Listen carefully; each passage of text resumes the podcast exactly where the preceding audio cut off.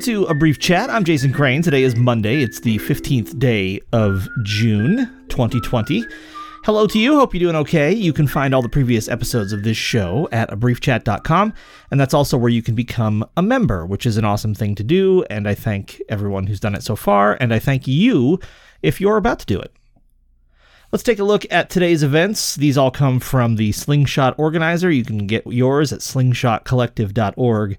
On this day in 1917, Emma Goldman and Alexander Berkman were arrested for opposing the draft. In 1932, troops in Talara, Peru, killed 200 workers. In 2011, there was a general strike in Greece with massive protests in Athens.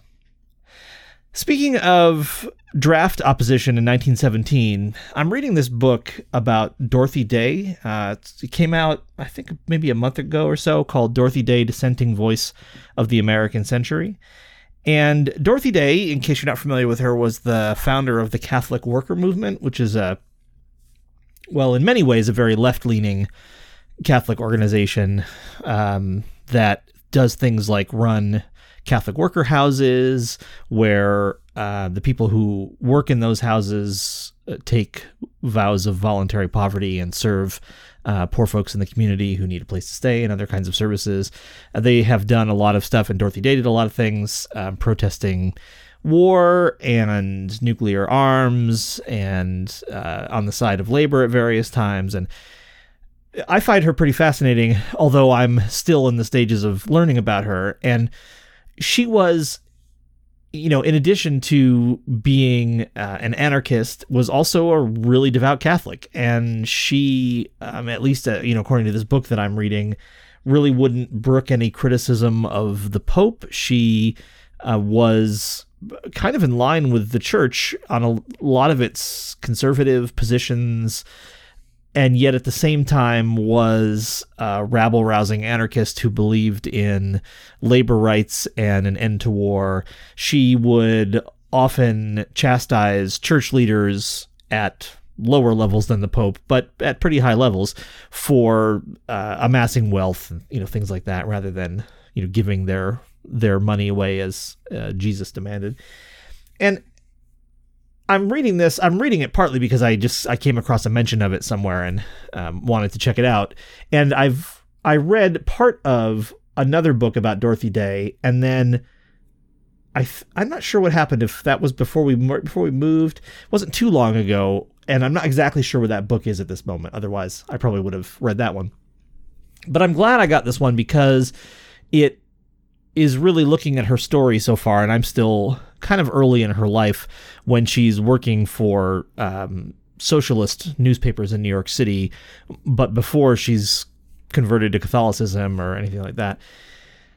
I'm reading it partly because I find her fascinating and the Catholic worker movement fascinating, but also because I I am still you know as I talked about in a show last week and as I'm sure I've talked about in the past and particularly in the the series about my religious journey, I still feel a lot of attraction to the Catholic Church, and that's that's kind of weird on the face of it.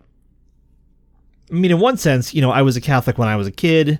The first kind of adult I ever looked up to outside my family was a Franciscan friar who uh, was friends of the family, and then I wanted to be a priest, and then I wanted to be a Methodist minister when we switched teams, and you know, it doesn't it's not so far outside the bounds of understandability if you think about it from that lens. But I mean, things have changed in my life. You know, I'm um, I'm a Buddhist and have been for a long time, and I'm, in the years before that, I was a pretty militant atheist. Um, I still don't believe in a you know a personal God like the the one generally described in the Bible, and and yet I found myself you know just the other day perusing the website of a local Catholic church that's pretty close to our house and that is a pretty open, progressive congregation.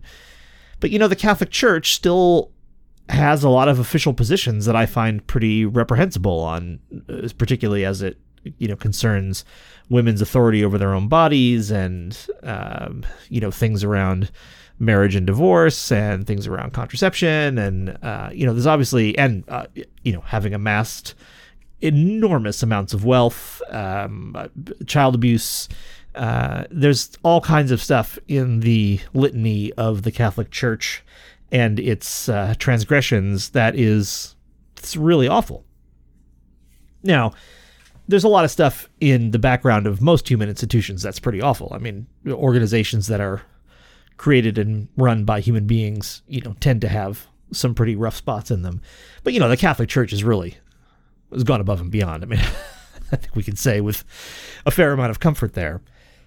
And yet, I look at the examples of people like uh, Dorothy Day, whose example I'm still learning about, or people like um, Father Daniel Berrigan, who was a priest who was very outspoken um, against war, against the training of uh, the forces of dictators at the School of the Americas, against nuclear armament, uh, in favor of the civil rights movement, things like that. People who put their bodies on the line and were, you know, spurred to do that, at least in part by their Catholic faith, even in at the same time as they were often you know kind of outside the bounds of the church and in some cases forced outside the bounds of the church. I'm also really interested in liberation theology which is a movement and again here my knowledge is uh, absolutely not at the expert level but essentially as i understand it a movement started in the catholic countries of latin america that you know kind of preached a message of anti-authoritarianism, um, you know, liberation for all peoples, uh, the you know, in favor of uh, people being more economically, socially equal, and I just I go again and again, no matter how many years away from it I am, and no matter how kind of embedded in another faith tradition I am. I again and again find my eyes kind of turning toward the Catholic Church and it's very, very strange for me. I don't exactly know how to react to it. And I'm still absolutely in the grappling phase uh, of of the whole thing. I mean, I don't know. I definitely am not one of those people who believes in working inside the system to change it. Like, I don't think that ever works. if it does, it's I think the the uh, examples of that are so rare that you know they're they're barely worth citing. So it's not like I would think of myself as becoming a Catholic to pull the church to the left or you know some ridiculous notion like that. Um, I can't. I really can't explain it. I r- really cannot explain it, uh, except that it feels like it is encoded in some part of me. This this like magnetic pull. So I don't know if it's going anywhere. I mean, at the moment, you can't even go to church unless you know you just do it because you are flouting the the rules of the pandemic, or you live in a state like Arizona where you can do whatever the hell you want. Um, so I don't know where any of this is going, but it's just something I'm thinking about a lot these days, and thought I'd share it with you. Uh, speaking of flouting the rules of the state of Arizona, I'm going to leave you with a song that I recorded on Friday while I was, I think, taking Owen to work. We uh, passed a Circle K because they're ubiquitous uh, out here. They're just a convenience store chain. And you might remember from Bill and Ted's Excellent Adventure that there is a line about Circle K, and that line forms the first line of this song. So I'm going to leave you with this, and that means I'll say right now you can go to abriefchat.com to become a member and find all the previous episodes. I love you. A better world is possible. And now here is At the Circle K. Strange things are afoot at the Circle K. People without masks walking around all day. I went in for some Diet Coke, got the Rona. But that's just what it's like here in Arizona. Ignorance is bliss, at least that's what they say. If that is the truth, this place must be Shangri La. Instead of a six foot space, how about a foot instead? Think of how comfy you'll be in your ER bed.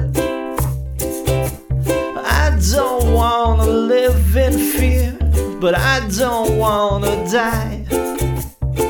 I just want to care for you and have you care for I.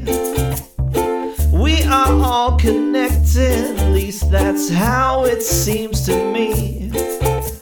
One big happy organism in space and floating free.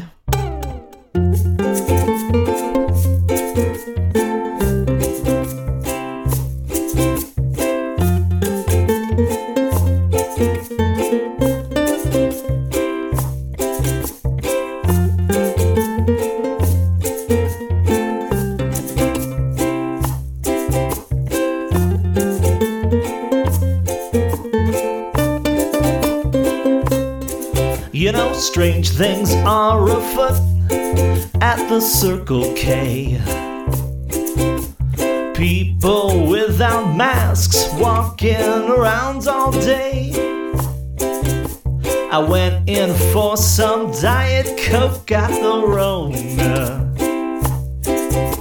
But that's just what it's like here in Arizona. I don't wanna live in but I don't wanna die. I just want to care for you and have you care for I. We are all connected, at least that's how it seems to me.